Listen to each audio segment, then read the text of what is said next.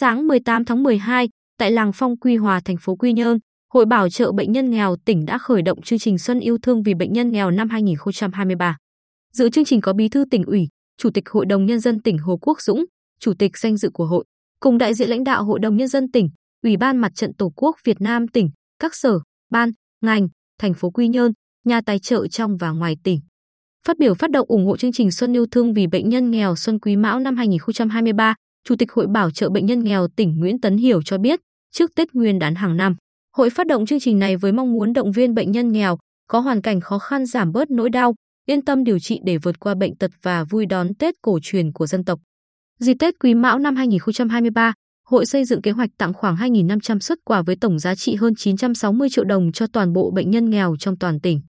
Ngoài ra, hội còn trao 6.359 thẻ bảo hiểm y tế cho hộ cận nghèo có hoàn cảnh khó khăn, tiếp tục nhận đỡ đầu 87 trẻ mồ côi, tặng gạo tình thương hỗ trợ người già neo đơn đỏ lửa dịp Tết. Ước tính, tổng giá trị của các chương trình do hội triển khai thực hiện dịp Tết Nguyên đán Quý Mão trên 7 tỷ đồng.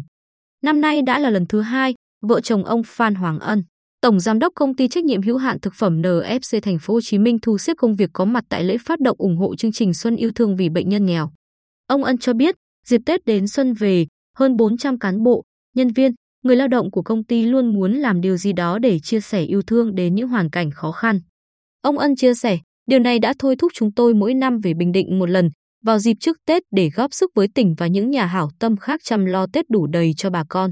Trong số các tri hội, hội nhóm thiện nguyện trực thuộc hưởng ứng chương trình này, tri hội Tâm Phát tiếp tục thể hiện sự quan tâm hàng đầu của mình dành cho người khó khăn mỗi dịp cuối năm cũ là thẻ bảo hiểm y tế. Từ 500 thẻ tặng hộ cận nghèo năm ngoái, năm 2023, Tâm Phát tăng lên 2.000 thẻ. Chi hội trưởng Tâm Phát Phạm Thị Đào cho hay, tổng số tiền chi hội hỗ trợ người khó khăn đón Tết cổ truyền tính đến nay là 500 triệu đồng.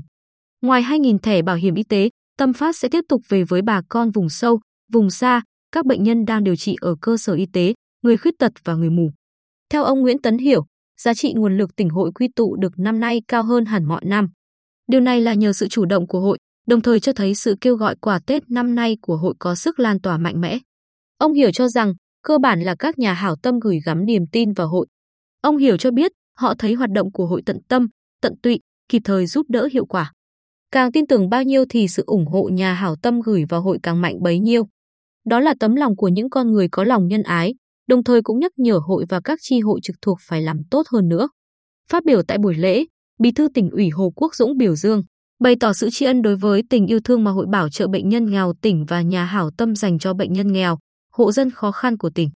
Bí thư tỉnh ủy cho biết, tỉnh đã trích ngân sách khoảng 28 tỷ đồng để hỗ trợ hộ dân nghèo, cận nghèo, đối tượng chính sách trên địa bàn tỉnh đón Tết Quý Mão.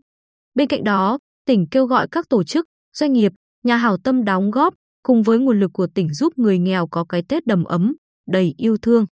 Bí thư tỉnh ủy Hồ Quốc Dũng kêu gọi, hôm nay, Hội Bảo trợ Bệnh nhân nghèo tỉnh tổ chức lễ phát động này là việc làm hết sức ý nghĩa và cảm động. Thay mặt lãnh đạo tỉnh, tôi kêu gọi các doanh nghiệp, tổ chức, nhà hảo tâm trong và ngoài tỉnh góp sức, chung lòng cùng tỉnh, cùng Hội Bảo trợ Bệnh nhân nghèo tỉnh, gửi những phần quà Tết đến gia đình khó khăn.